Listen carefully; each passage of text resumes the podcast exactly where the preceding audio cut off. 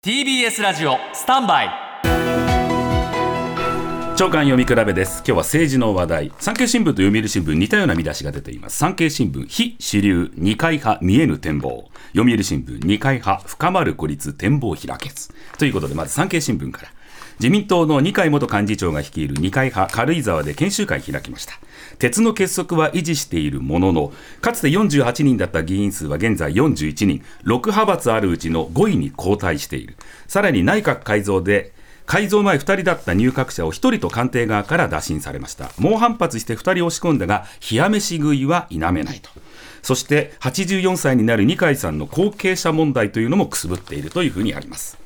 一方で読売新聞です。読売新聞では二階さんがみんなで力の限り郷土と我が国のために明日に向かって前進を続けようとこう結束を呼びかけた上で我が同志をいじめたらこんな目に遭うぞと力を示さないとダメだとこう強調したといういわゆる二階さんらしい感じの意気健康ぶりを見せたということなんですがただ二階さんの中国人脈を生かした訪中計画。